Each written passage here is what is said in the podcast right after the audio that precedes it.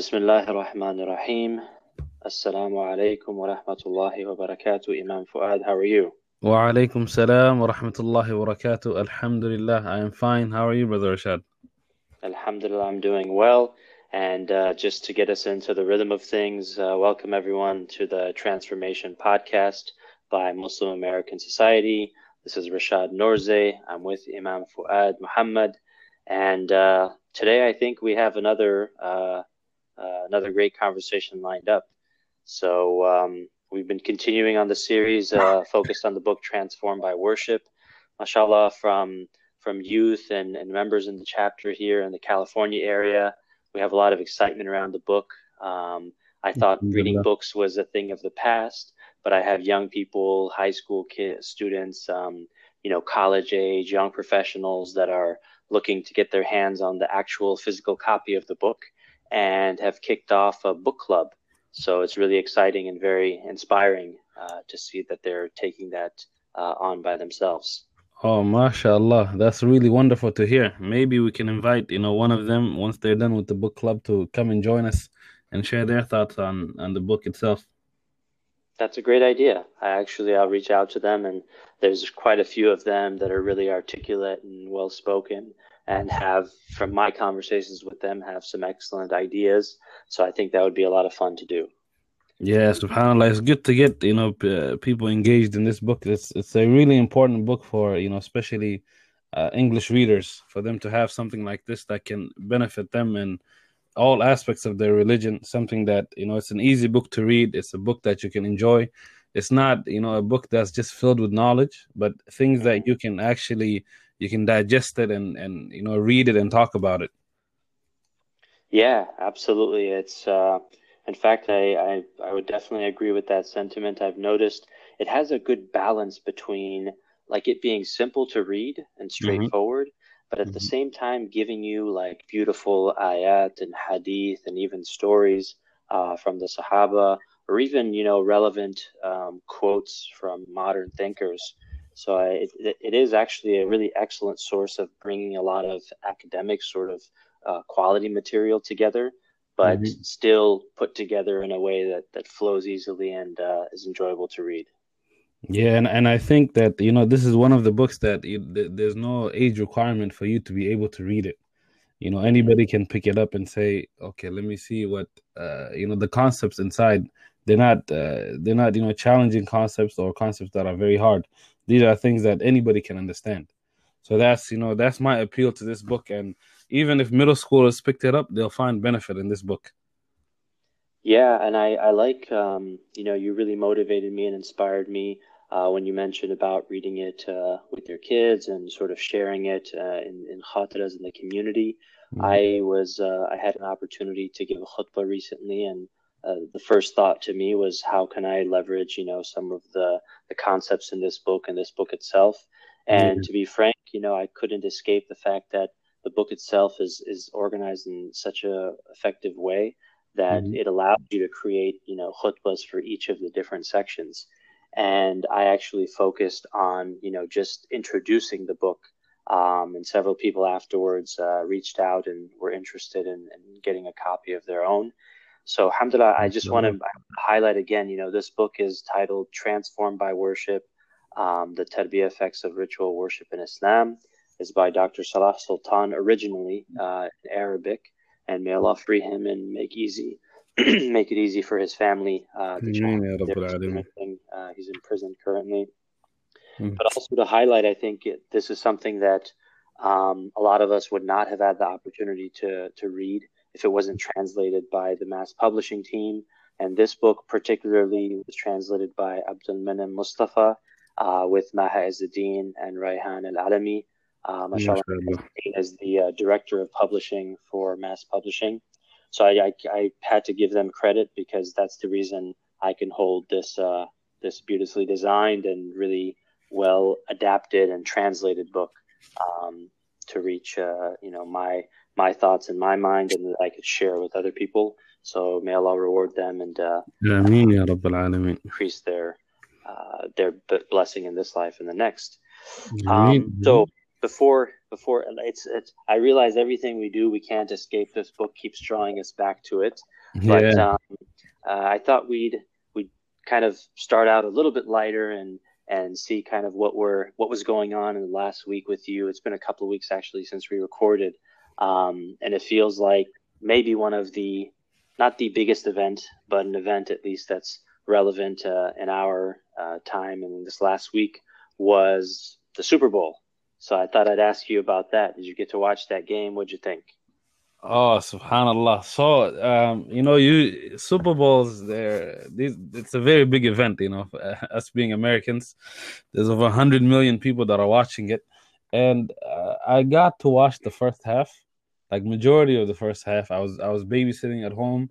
This was this was different than, you know, other Super Bowls because other Super Bowls usually, you know, if Seattle's playing, then the brothers will get together. The masjids will be having, you know, the centers they will have the the uh, the showing, and families would come together. But this one, because you know Seattle's not playing, and you can't get people just you know to to come if their favorite team is not playing. So Alhamdulillah, I was able to keep an eye on it while I was watching my kids. So nice. the first half, I was able to watch majority of it were you rooting for the West Coast team, the the 49ers? Um, not in the beginning. You know when. Uh, So when I watch sports, uh, I usually support whoever's losing. You know, like right. if, my, if my favorite team's not playing, I'll maybe watch the first quarter or the first 10, 7 minutes, and whoever's down, I'm going to be like, okay, this is the team that we're going to support now. You gotcha. know, let them, you know, let them come up and, and try to win. So in the beginning, I was uh, rooting for Kansas City uh, when it was 3-0. Then it went to 7-0. I was like, okay, let this, you know, the 49ers catch up. And then uh, you guys were dominating until uh, I hear the last, you know, the last five minutes. Yeah, it's it's funny. I talked to a few people about it. Um, some people went. To, we had uh, one of the Halaqa brothers invited us over. Um, I mm-hmm. couldn't go there myself. I, I, saw it at home with family.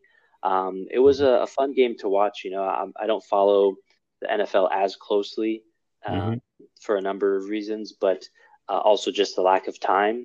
But I really enjoyed the game. It gives people an opportunity to come together sometimes. Um, I haven't really been a big 49er fan. Um, yeah. there are many out there. They've been doing better, you know, but there's also the long, the, the 49ers have a long history, you know, with a lot of greats that have played. Um, yeah, yeah. So definitely value there. I wanted to highlight two things uh, that I thought were really interesting. Mm-hmm. Um, one, that from the game itself, you know, mm-hmm. you couldn't escape to notice that at the end, you know, I thought the game was over, you know, even 10 points. And um, I heard from the brothers that went to that uh, that party that they had that mm-hmm. they one of the brothers actually said, "Great, let's cut the cake. You know, this game is over." So cut the dessert and cake. And then uh, everyone, I think, was surprised. And I personally know some some close friends and family who were very you know avid football player uh, football watchers and really enjoy the game. There i have a good uh, family friend who has you know season tickets at the game. So i can't even imagine what it felt like you know to be in in that uh, in, the, in his shoes you know to kind of feel like it's so close but then um, it gets snatched away yeah exactly. And i felt like sometimes that's uh, it's an important reminder you know you can never really uh, give up until until done done right until it's mm-hmm. over. So you really and I, am not saying they gave up, but uh, I think the the Chiefs did an excellent job. They played a great game. Um, yeah. But things are things you shouldn't always resort to how things feel or, or are currently, and mm-hmm. kind of made me reflect on the fact that around the world there are issues. Um, you know, it's viruses, whether it's war, uh, other types of economic issues or political issues, and um, they might feel like what it is today, this mm-hmm. is all of life. And in fact, some people, whether they've lived 10 years on this earth or 20 or 30 or 40, they might have lived, you know, in, in very uh, difficult times. And yet, you know, the end is not the end. And there is always an opportunity for something to change somehow externally, internally, and of course, uh, when we when we have the help of Allah subhanahu wa ta'ala or when Allah subhanahu wa ta'ala is in control of the universe, in fact, there's nothing in front of him that is of any you know, uh, challenge. Uh, he has the full capacity and power for for anything, of course. So that's something I thought about, you know, uh, just thinking over the end of that game afterwards. Subhanallah. That is, you know, this is this is why you are the tarbiyah director. You're able to draw, you know, all of these conclusions out of simple, you know, things that for me the whole time I was watching it, I was only thinking about what is going on in the game. You know? But um th- there is one thing that now that I'm thinking about it that I realize is that you know these sports they are you really have two options at the end. It is, you know, the sweetness of victory or the agony of, of, of losing. There's no, there's there's no in between.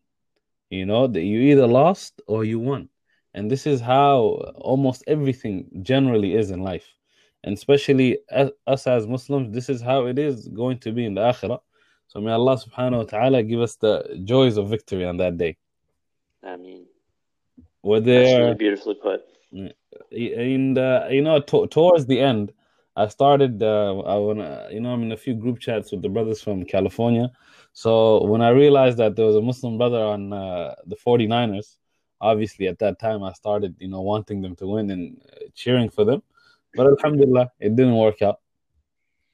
You know it's uh it's something interesting that you mentioned uh, a muslim player in the nfl I came across, I listened to another podcast, the Swisscast by uh, Imam Suhaib Webb, mm-hmm. and he has an episode from before the Super Bowl. This is like six days ago. Yeah. And he, he has an episode with Ryan Harris, who is a Muslim who plays in uh, in the NFL. He played at Notre Dame. He won actually a, a Super Bowl ring with the Denver Broncos in 2015, mm-hmm. and he's like uh, he's a commentator on sports radio now. So he actually also wrote a book, um, and he talks about like the mindset for mastery. So I highly recommend everyone to listen to this episode. Uh, it's Swisscast with Imam Suhaib Webb. You can look it up.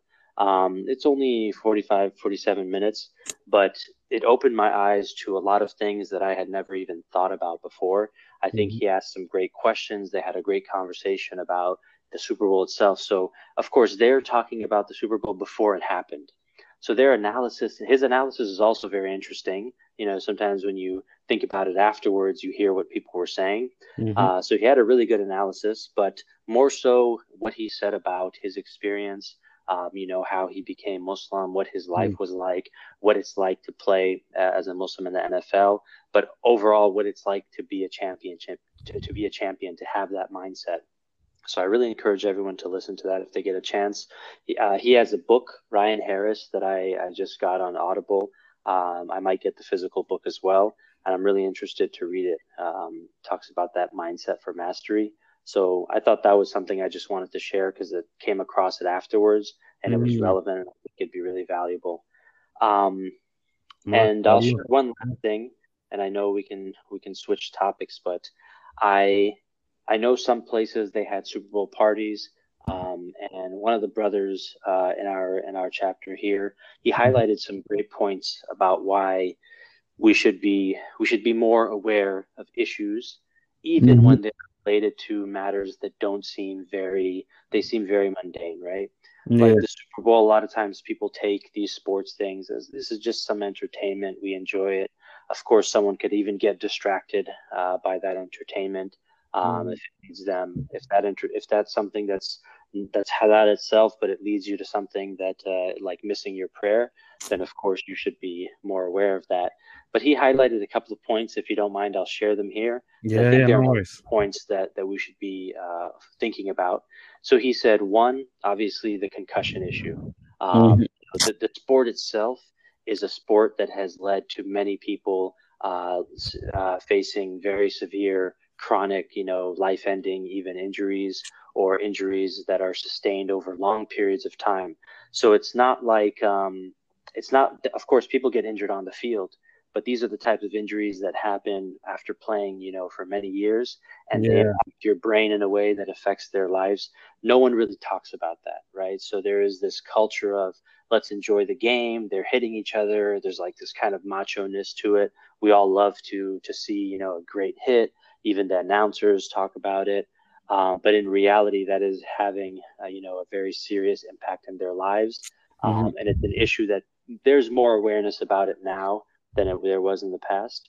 But it's something that we should still be paying attention to because, of course, we want to see you know an entertainment and a sport, but we want to see for those individuals a healthy life, a mm-hmm. future for their family, the future uh, you know, we want these uh, these fathers, these people to be part of the lives of their families long term. So that was one. Okay. Other, and feel free to, to jump in on any of these, but the other points that he mentioned is that NFL teams, they said, he said, they're often put in st- cities where, and their stadiums are in debt. So the team is, is uh, there's only one team that's actually owned by the city. Um, so what, what wow. that means is that economically, um, the the team owners are making a lot of money from the people in the city, mm-hmm. but the benefits of that never go to the city. And I don't I don't have I wish I had a, I would love for if anyone has more citations and more references um, to look at the data behind this. But that's an unfortunate situation, right? You have the sport yeah, so based on your city. You know, it's it's uh, the 49ers, it's San Francisco or uh, Kansas City or whatever other city it might be. Yeah. But, um, if if only the owners are making the money and nobody else is benefiting from it, the the city itself, it seems like there is something unfair there uh, in terms of its impact on on the larger city. Um, but uh, wow. I, yeah, I really thought that uh, the cities benefited from having, you know, these these type of sports teams. Yeah, yeah, I'm not, I I would love to know more about that. Maybe if I get a chance, I'll uh, I'll invite uh, this brother to join us one time to talk more about some of these mm-hmm. issues. Yeah. Um, he does actually mention um, uh, a good article on thenation.com uh, mm-hmm. about Super Bowl protest. Uh, so uh, if anyone wants to look that up, they could read more about it. Yeah, um, yeah. Obviously, he talks about the, the the the racism that exists within the the organ the industry itself um, the fact that there's a majority of black players, but only uh, really three coaches of color. So there, are, I think, some some internal challenges to, uh, how the sport has been running or this industry has been running yeah. for a long time. Um, that's important to note. Uh, the one we've seen more recently is obviously the suppression of freedom of speech. Someone like Colin Kaepernick from mm. you know, San Francisco with this team uh, when he was using, you know, his platform to speak out, even in, in a very, uh, in a very simple way. You know, he was basically just kneeling during yeah. the national anthem, right? He wasn't, mm-hmm. he wasn't, it wasn't something that was necessarily harming uh, anyone. It, it was a positive thing. And instead of it being embraced, instead of it being supported, um, basically he is, you know, essentially blocked, you know, from from being part of the NFL. Um, yeah, yeah. Attention he got, and other people have as well. Um, mm-hmm. Saying that his speaking out is, you know, something that worked negatively again. Mm-hmm. So that's that's a fifth one. There's a sixth one, or, or another, another one here. Um, yeah. This is a very difficult one because we often don't notice it. It's something mm-hmm. that happens behind the scenes. It's not even related to the sport itself. Yeah. It's related to human trafficking and sex trafficking. This is a major issue that exists and it follows big events like this. So often, wherever the Super Bowl is, you will have you know an increased rate of human trafficking and sex trafficking that's happening. Um, there's a Washington Times uh, report, WashingtonTimes.com, about mm. Super Bowl Super Bowl Sundays, uh, sad and seedy sex trafficking. So there's some articles out there for everyone to read.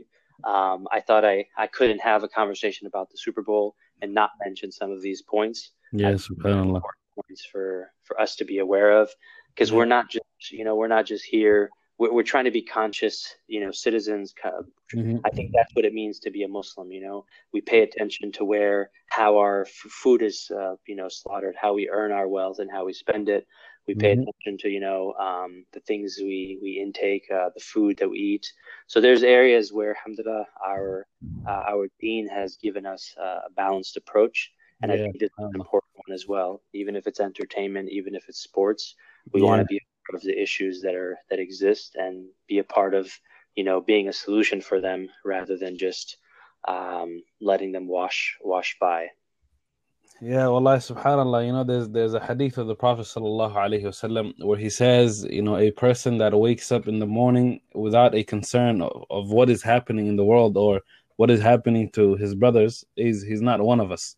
So you know, it's good to know what is you know generally going on around the world and what is happening to the Muslims and what is happening to every single person that you know is here that uh, will possibly affect how we live our lives. Alhamdulillah, you know, these are. The sad reality is is not only is it Super Bowls that any major event, whenever it comes to a city, you know, the sex trafficking and the the human mm-hmm. trafficking increases.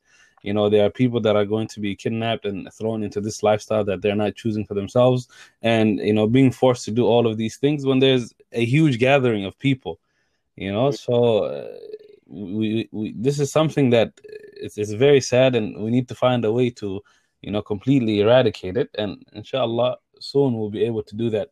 Alhamdulillah, one one other thing that happened this week that you know I would like to mention uh, a little bit. On Monday, um, the Seattle City Council, Alhamdulillah, they passed a resolution. I believe the number was uh, 31296. It was a resolution to condemn and to stand against the, I believe, the Citizenship Amendment Act in India. Okay. You know, yeah, so it's uh, just a little, you know, a little background. The Citizenship Amendment Act is basically a uh, a fast track to citizenship for minorities that are being oppressed in in different countries mm-hmm. uh, around India. But what it does is it excludes Muslims and Jews. So uh, I was invited mm-hmm. by the you know the Muslim Indian community and uh, different other members of the community to go down to City Hall and uh, you know show our support against um, this this uh, this act. So Alhamdulillah, it was good to go down to city council and see all of uh, you know the people that were against us, the people that uh, were not, uh, the, the people that were supporting us. And this was you know the first time that I have ever been to these type of things. You know, I mm. tend to usually stay away from uh, you know the like politics and how you know how things are handled. Usually, I don't you know involve myself but Alhamdulillah, this time I decided, you know, let me see if, uh, you know, if, if, we can make a difference by telling them to uh, pass this resolution. We sent uh, over 2,000 emails were sent, Alhamdulillah, and there was a lot of supporters there. There are some people that showed up six in the morning for a hearing that was going to take place at 2 p.m. Mm. You know, so Alhamdulillah, it was it was passed, and uh, they'll send a letter to the Indian government and to Congress to apply more pressure on them. So Alhamdulillah, that's one thing that has happened, and it's truly sad. You know what is what is going on in India to the you know to the Muslims, whether it's in Kashmir or whether it's in you know the all of India. We have over 200 million Muslims, and they are the minorities in that country. SubhanAllah. Yeah, an incredible number. Actually, I you know didn't even realize that number. I heard recently about some numbers, and may Allah make it easy for them. And, and so, uh, so many things to say. I mean, obviously, the fact that you and you're engaged, and I think that's one of the qualities that we're trying to embody in mm-hmm. uh, in in being a complete Muslim. Uh, in the Tarbiyah program in MAS, we have five qualities that we're trying to embody. One of them is exemplary citizen. And mm-hmm. this is a great first step to be aware of what's happening in your local community, to be involved and to be a voice for, you know, positive change at mm-hmm. that level, whether it's the city level, whether it's the state level, or even at the mm-hmm. national level. We mm-hmm. always have an opportunity. And of course, you know, sometimes people look at this and say, ah, what is this one little thing going to do? Right. Yes. the truth is, we don't know, but this is one little thing that we can do. And so, if if this is a something I was reflecting on the other day, I, I love to eat.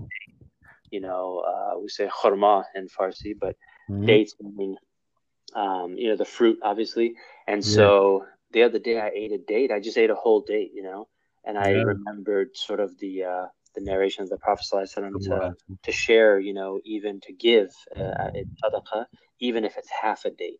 Subhanallah. And sometimes we we overlook that any small amount of what we do, mm-hmm. when it comes from that sincere intention and for the sake of Allah, could mm-hmm. have it will have a big impact, whether or not we see that impact. You know, it's in Allah's hands what the outcome is in these issues around the world and even for us. But of yeah, course, uh, our role is, is important.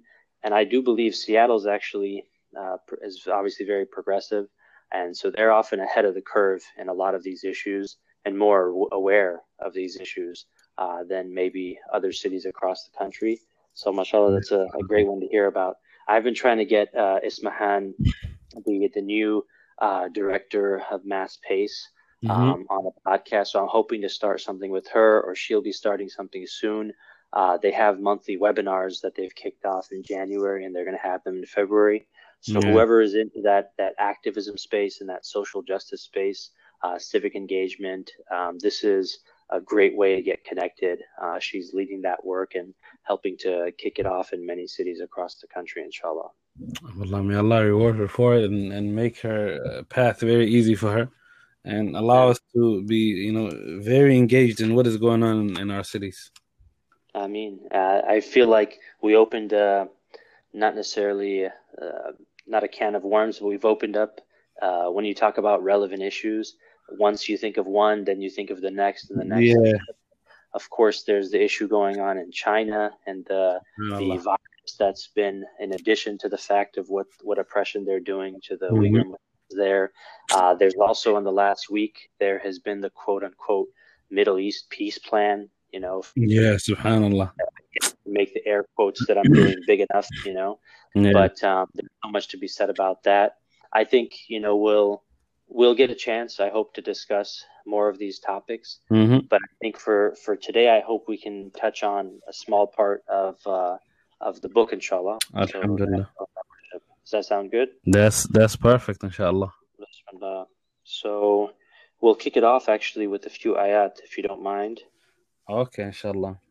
أعوذ بالله من الشيطان الرجيم وأقيموا الصلاة وآتوا الزكاة واركعوا مع الراكعين.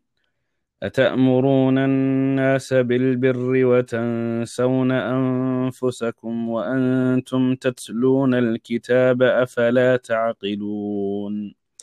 واستعينوا بالصبر والصلاة وإنها لكبيرة إلا على الخاشعين. الذين يظنون أنهم ملاقو ربهم وأنهم إليه راجعون الحمد لله I was trying to look up the translation. Do you have the the ayat, the numbers that you were reciting? Um, I, I don't. I think there should be uh, I around around forty, maybe 41, 42 okay. of, of Surah Al-Baqarah. But uh, I think uh, what they generally mean, the first ayah, وَأَقِيمُوا الصَّلَاةَ وَآتُوا الزَّكَاةَ وَارْكَعُوا مَعَ الرَّاكِعِينَ Allah subhanahu wa ta'ala here, He's commanding us to establish the prayer and to give the zakat and to make ruku' with those that make ruku' again emphasizing you know the importance of prayer and then Allah subhanahu wa ta'ala says أَتَأْمُرُونَ النَّاسَ بِالْبِرِّ وَتَنْسَوْنَ أَنفُسَكُمْ do you command people with to do righteous deeds and you forget yourselves وأنتم تتلون الكتاب while you recite the book أفلا تعقلون do you are you not people of understanding so this is a reminder for you know you and I that we are here and you know telling the people about this book and this khair but we should also this should be a reminder for us first and we should not forget ourselves and then Allah subhanahu wa ta'ala says واستعينوا بالصبر والصلاة and seek the assistance of Allah subhanahu wa ta'ala through patience and through prayer وإنها لكبيرة إلا على الخاشعين and that this is something that is heavy or something that is you know a, a big deal except to those people that have khushu' and you know they they humble themselves to Allah subhanahu wa ta'ala and then Allah gives them uh, the description of you know who are those types type of people الذين يظنون أنهم ملاقو ربهم those that think you know that they are going to meet Allah subhanahu wa ta'ala and وأنهم إليه راجعون that eventually they are going to return back to Allah subhanahu wa ta'ala so this is you know the few ayats that we read uh, may Allah subhanahu wa ta'ala allow us to understand them may Allah subhanahu wa ta'ala allow us to implement them in our lives Ameen. Ameen.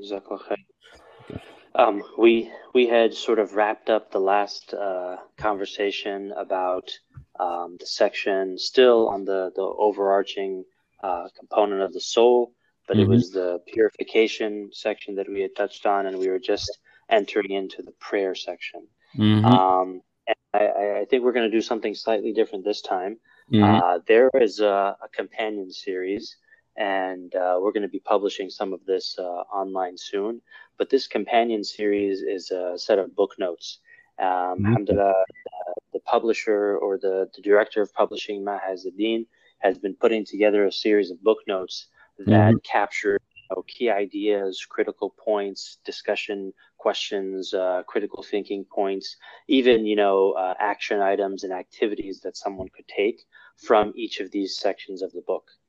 And right now, it's available for for I've shared it out with MAS members across the country. Um, it's a great, you know, it's a great companion series, something that you can read before you read the book, uh, before you read each section, or after you read each section, you can go to it. Um, it'll just get you thinking a little bit more about the book and the subject itself. Mm-hmm. So I thought we'd jump into some of these uh, critical thinking and discussion prompts. And so okay. I'll we'll kind of jump around back and forth on a few of these. But I was curious um, mm-hmm. if, if if you had some thoughts on the question of how does modern society attempt to satisfy the needs of the soul right so part of part of this section is talking about how the salah the prayer is a source of tranquility and relief. And so mm-hmm. when we think about, you know, every how how is modern society trying to satisfy those needs? Has it succeeded or has it failed in doing that? Um, I think uh, the modern society has, you know, completely failed in trying to satisfy uh, the needs of our souls. Uh, and when I speak about mo- modern society, of course, we're talking about people that don't have access to perform the prayer or they don't have the knowledge of, of the salah that we have.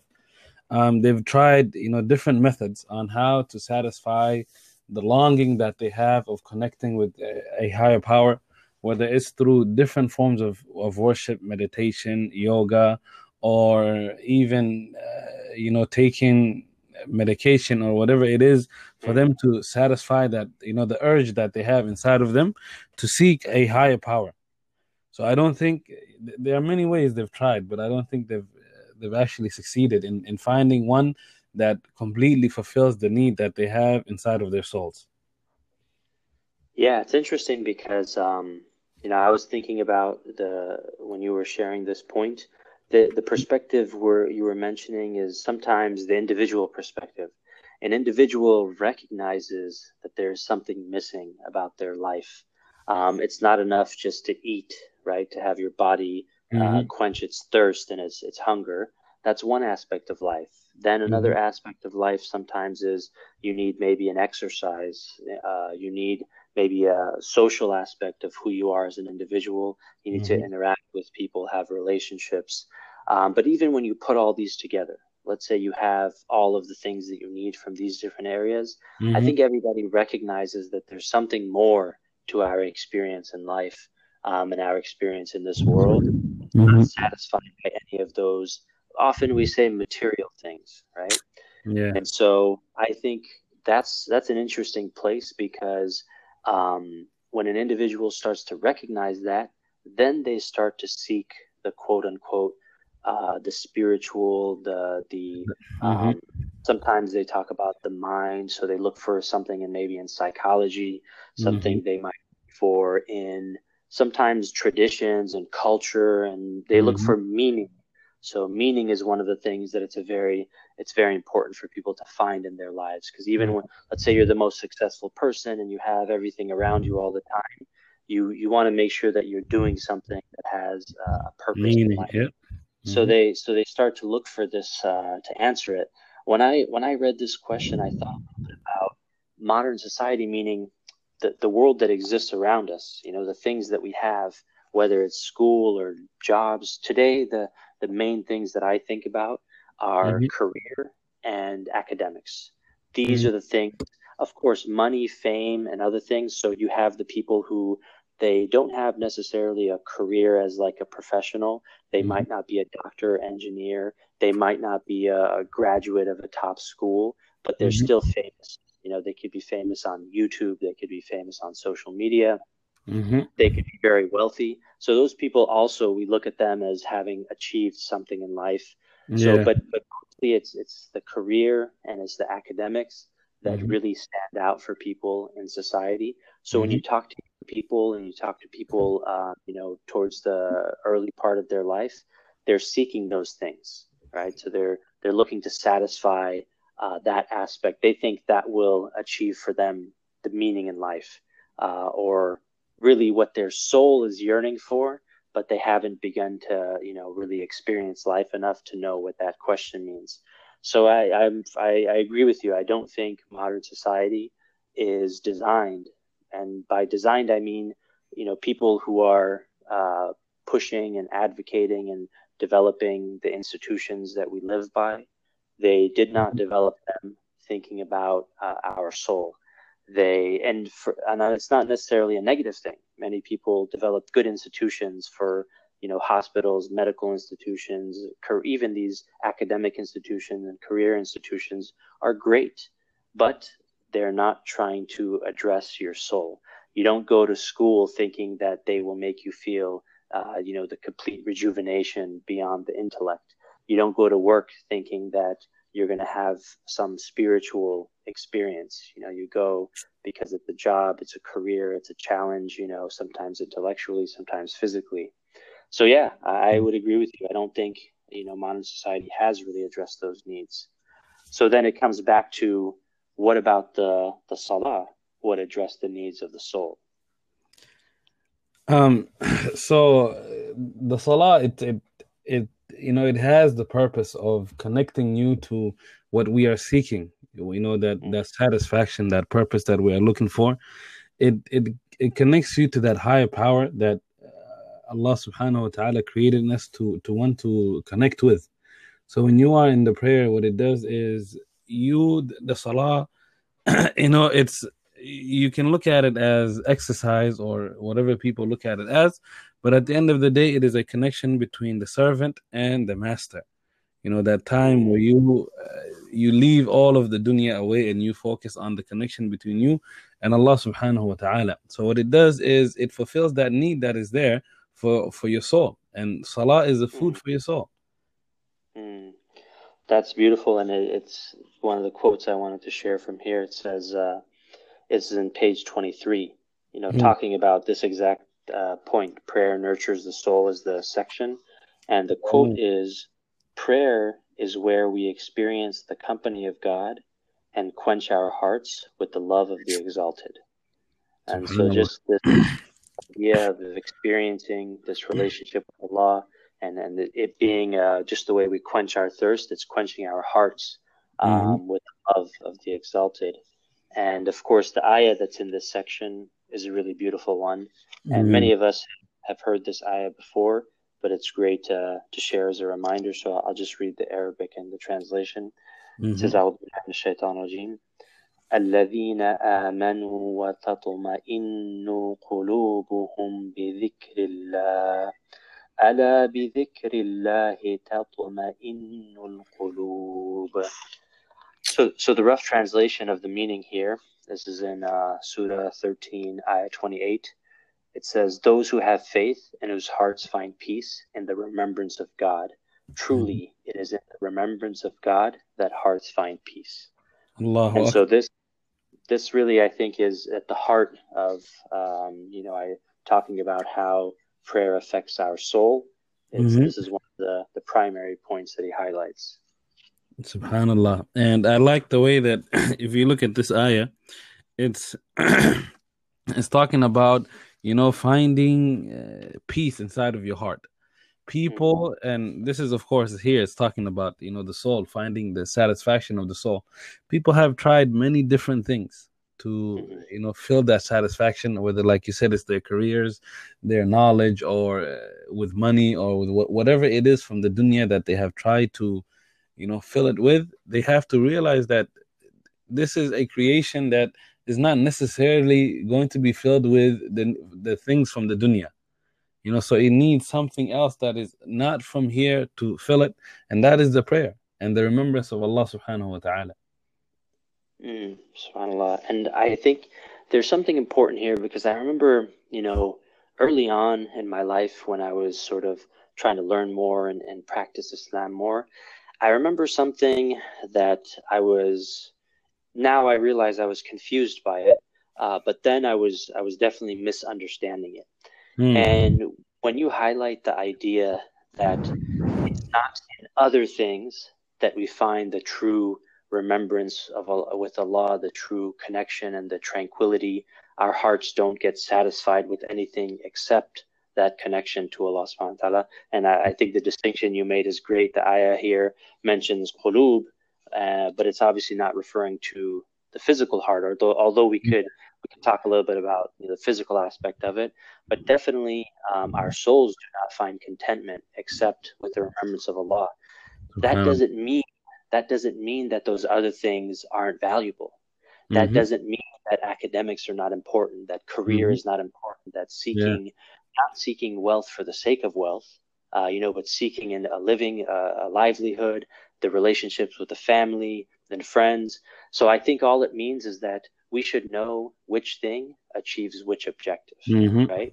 Yeah. You know, the academics and the intellectual approach and the career oriented nature of our work is mm-hmm. important for who we are as individuals. Mm-hmm. When we start to think that that's the answer for the thing that's missing in our hearts, that's when we we're, we're totally we're off base, right? And so Allah here, I think, is is the beautiful thing is it's it's a reminder, right?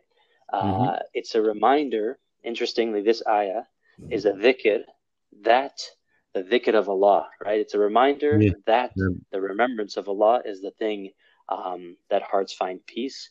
And I, I've, I've actually, you know, taken a different approach now.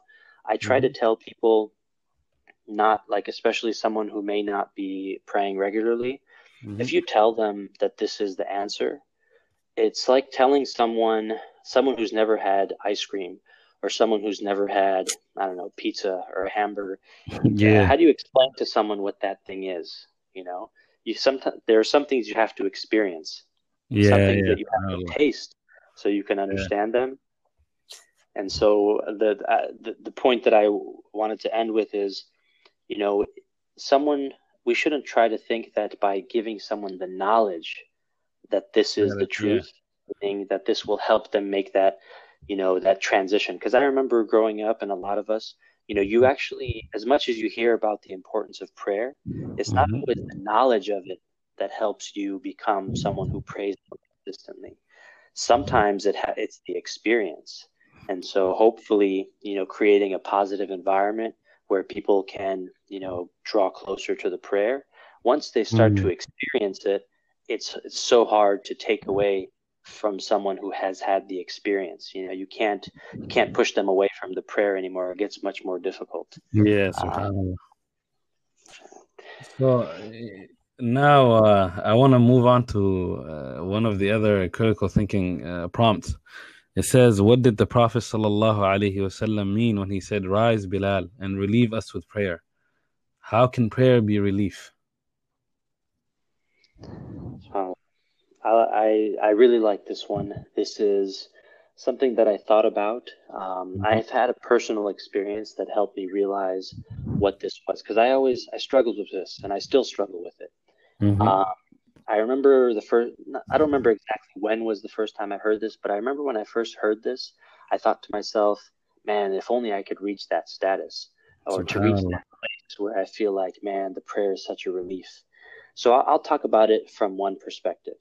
I think there are many perspectives to think about it from, but I'll just give one. Um, the prayer itself sometimes physically feels challenging. Um, mm-hmm. When you're laying around, you know, maybe just playing video games or watching TV mm-hmm. or, you know, just being lazy, prayer is mm-hmm. difficult. Of course, when you're waking up from sleep, right? You got to yeah. get up, you gotta move, you gotta you gotta wash your face sometimes with cold water. You know, mm-hmm. you have to basically it's a there's there is an aspect of a physical challenge to it. So you don't when you're waking up from your warm bed and you're going out to the cold to pray, that doesn't feel like a relief, right? Mm, yeah. But the experience that I had that you know helped me uh, get a small glimpse of this. Um, I've never uh, the jobs I've always had have been desk jobs. So I've always worked in, in careers and, and in the field where I was working at a desk. And for many people, you know, you're working at a desk, you're working at a computer. Um, yeah. Although there are many others who have, you know, jobs that are more physically challenging. So they mm-hmm. have a different experience here. But for those of us sitting behind a computer, right? Yeah. Um, after you've been sitting for a while in a comfortable chair, you know these these computer chairs are designed for you to sit for in them for hours. Um, mm-hmm. Sometimes it's, it feels difficult to get up to push yourself to pray. Yeah, uh, I started using a standing desk, you know, several years ago, and okay. so that means I'm standing for the majority of my day. I encourage everyone. There's a lot of good research behind why you should be, um, you know, using a standing desk or standing for most of your day. So at the beginning, when you first start to stand for a couple hours of the day instead of sitting all day, mm-hmm. um, you start to feel a little tired. You know, your legs start to feel like they're experiencing like a lot more stress. Obviously, um, yeah. people who have been doing this, you know, as a career, people who are out there working on their feet all the time, they know what that experience is like. So that was the first time when I went to pray. I was like, man, this feels so good. I'm like relaxing, just just from a physical perspective. You know, it felt yeah. like there was a relief in terms of okay, I get to stretch and kind of. I wasn't using the prayer as a stretching, but then naturally the prayer movements are sitting and there's the the ruku and the sujud, you know, the bowing mm-hmm. and the prostrating. So that was at least in my experience one of the things that I thought about when um when I thought about how this was a relief, the physical aspect of it. But oh, of course, it comes with the fact that you have to be doing something challenging, you know, to then feel the relief from the prayer. If you're just mm. like, like I said, you know, if you're just hanging out on a couch or um, you're not going to really feel that same type of relief physically, at least. What do you? What about yourself? I think um, uh, when when I look at this prompt and this hadith of the Prophet sallallahu alaihi wasallam, I think of the relief that comes from, uh, you know, this is by the the wording that the Prophet ﷺ is using it. He's they're in difficult time, so he's asking him, you know, let us remove uh, this suffering that we are enduring or this moment that is hard on us by praying. And I think uh, it, it lets you focus on the fact that you are connecting with Allah subhanahu wa ta'ala. So it the your dunya problems now you are bringing it in front of Allah subhanahu wa ta'ala and you realize that there's going to be relief either in this dunya or in the akhirah. You know you are going to be relieved of whatever you are going through. So pray when you know the time of hardships come to you get up and pray the salah. When you pray the salah it should you know take when you're worried and all of these things are, are going through your mind anxiety or whatever it is you get up and you offer the prayer then these things will be relieved from you even if it is only for that moment that you are in prayer. SubhanAllah. That's a really interesting one.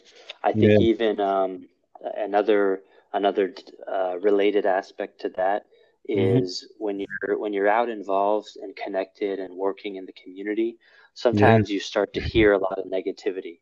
Sometimes you start to hear a lot of you know voices mm-hmm. that are are negative and also maybe even attacking you uh, sometimes even within the community, within family, friends, and the, the community, you even hear um, the negative uh, or the, the, voices that are basically trying to hold you back from achieving what you want to achieve.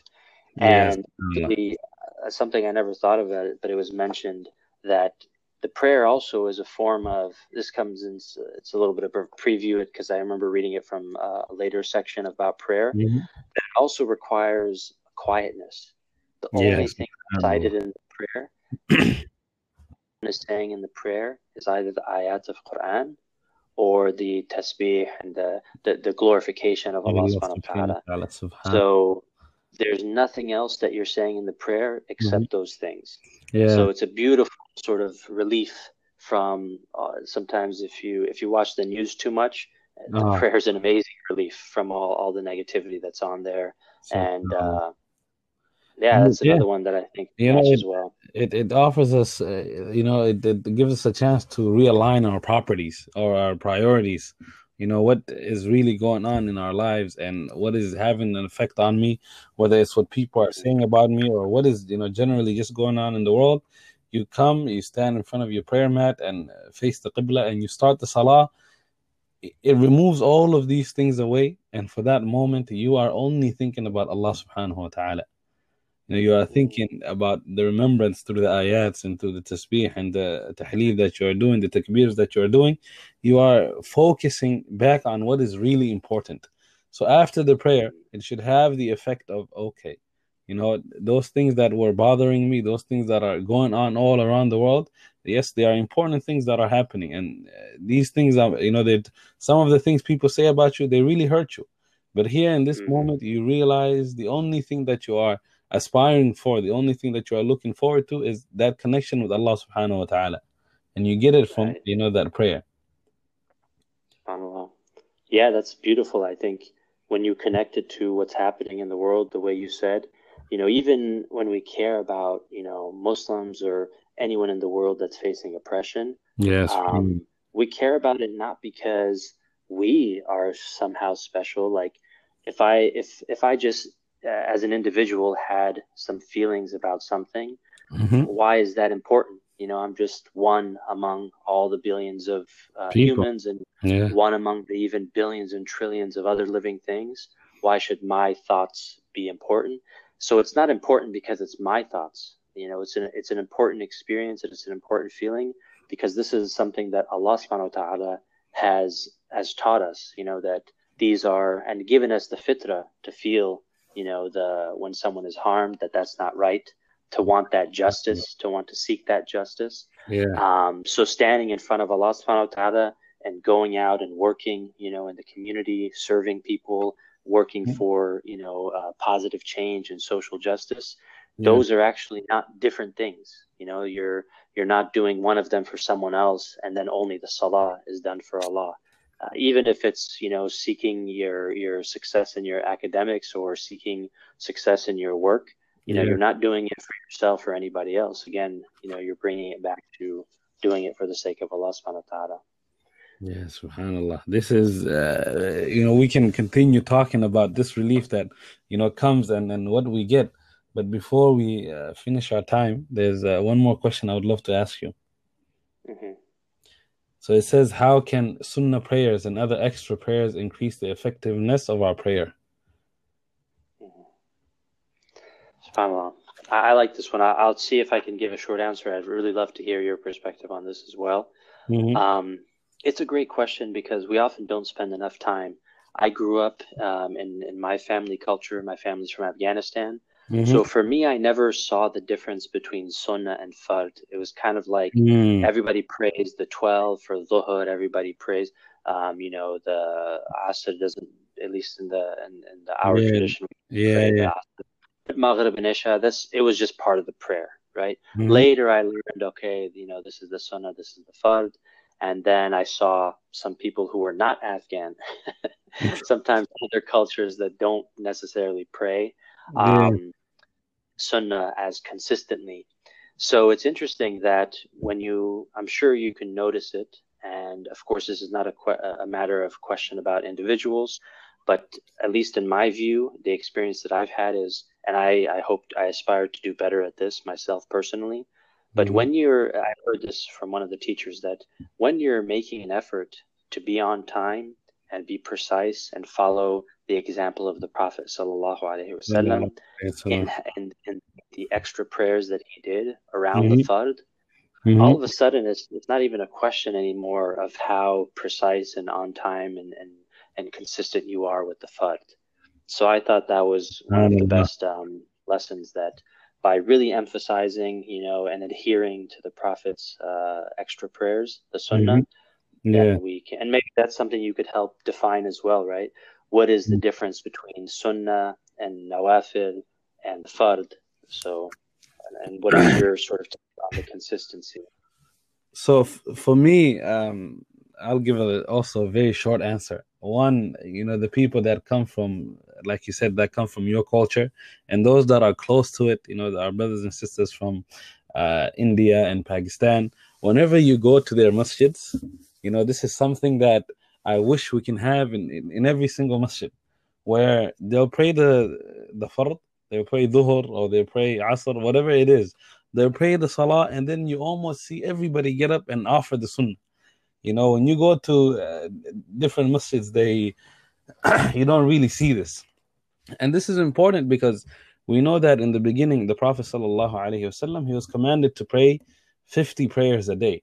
And if you pray all of the Sunnah prayers in, with, with the five daily prayers, you are going to pray those 50 prayers. So the Prophet wasallam every single day he used to offer 50 prayers.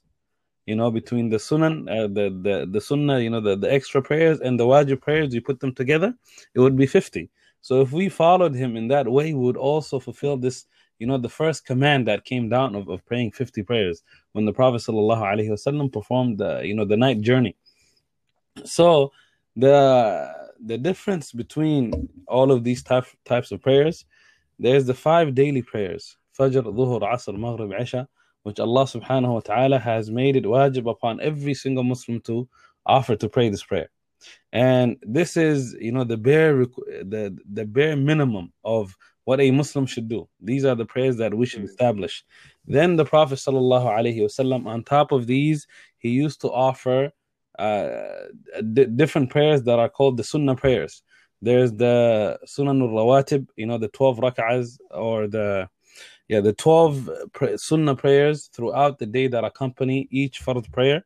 You know, the two rak'ahs before Fajr, four before Dhuhr, and two uh, two rak'ahs after Dhuhr two after Maghrib, and two after Isha. The Prophet ﷺ said, Whoever prays these prayers, Allah will build him a house in the middle of Jannah. Right, so this is you know one one of the things that uh, you aim for when you pray, and then on top of that, there's you know the prayer of duha, which the Prophet ﷺ used to pray, which is between Fajr and Dhuhr, you know before um, around, around between those two prayers. And there's the prayer that the Prophet ﷺ used to pray after when the sun immediately rose. After the sun rises, they've prayed Fajr, he would wait in his uh, musalla where he prayed. And then after the sun rises, Salatul Shuruq, he would get up and he and he would pray. And the Prophet ﷺ said, Whoever stays in his place of Fajr, remembering Allah subhanahu wa ta'ala, until the sun rises and gets up and offers two rak'ah, it is as if he has went and performed a complete umrah and hajj. Subhanallah, just by offering, you know, those two prayers, those two rak'ahs. So these are, you know, some uh, some of the benefits in, in offering the the sunnah, and then we know the night prayer that the Prophet ﷺ used to offer every single night, whether he was sick, whether he was traveling, whatever state he was in, he would offer that that prayer. Now these prayers, the way that they help your fard prayer is the more times that you are remembering Allah subhanahu wa ta'ala, the easier it is for you to offer the prayers properly. You know, as they say, when uh, you repeat something a thousand times, or you you do something a thousand times, you will become better at it the more you you continue doing it. Mm. So the if you want to perfect your prayers, you have to pray them more often. So imagine instead of praying just the five daily prayers, you incorporate these other sunnahs then obviously the more you pray, the better your prayer is going to be. You know, the the the the, the more feeling that you are going to have once you are inside of the prayer. So when you compare a person that is constantly praying all of the sunnah and he's always in the remembrance of Allah subhanahu wa ta'ala to somebody that just prays five times a day, of course you are going to see the difference. And a lot of people, you know, I, I truly believe in order for you to uh, taste the sweetness of salah, you have to offer it more than five times a day. You know, prayer that it, it has to be there. And for me as an imam, you know, when uh, when you're leading the prayer, it's very hard for you to uh, really have khushu' in that time. Because there's a lot of worries that you know you go through when you're leading the people. You know you're always fighting with your intentions of why you're doing this why you're reading these ayats and uh, you know is this long enough? Is this short enough? All of these things that you think about. So the place that i find uh, you know the sweetness of prayers are in the extra prayers where there's nobody praying with me and it's just between me and Allah subhanahu wa ta'ala. And I know that if if you don't have those in your life, then you're not going to be able to, you know, truly enjoy the five daily prayers. Hopefully. That's that's great great insight. I really appreciate that. You know, Imam Fuad, I, I have to be honest and I I, I want to say this publicly. Mm. You know, this this time that we get to spend together having this conversation, uh, even if we didn't publish it, I would love to do this. You know, uh, whether or not anyone else benefited from it, it's an amazing benefit for me in my life. Um, and subhanallah the usually it feels like when you're enjoying something you feel like time has just uh, you know stopped almost and you're just yeah. but all of a sudden i notice before i notice it uh, we start to move towards the end of time and i really wish we could even uh, extend it and inshallah we'll have more sessions like this mm-hmm. um, but uh, but khair, i think we'll we'll sort of wrap up here would love to get your kind of closing words of advice and we can close with a dua as well Inshallah, the the the last uh, advice that we can give, obviously, uh, every single one of us should be praying five times a day. But now let's make that effort. You know, really try to add the other sunnah into our lives. Whether it's the prayers after, you know, the twelve sunnah prayers, so that you can earn a palace in the middle of Jannah, or whether every morning you you you get the reward of performing Umrah and Hajj by just praying two rak'ahs. And usually between the time that we pray Fajr and sunrise is 30 minutes, 40 minutes. If you can do that, or if you can pray the night prayer, which the Prophet ﷺ said, Sharaful mu'mini fi qiyamihi, you know that the honor of the believer is in his night prayer. So if you want to have your honor and you want, you know, the enjoyment of salah to come, make sure that you take some time out of your days and out of your nights so you can find the joy of prayer. Inshallah, may Allah subhanahu wa ta'ala allow the prayer to benefit us. May Allah subhanahu wa ta'ala make us amongst a people that worship him day and night and remember him constantly. Wa sallallahu wa sallam ala Sayyidina Muhammad wa ala alihi wa sahbihi ajma'in. Assalamu alaikum wa rahmatullahi wa barakatuh.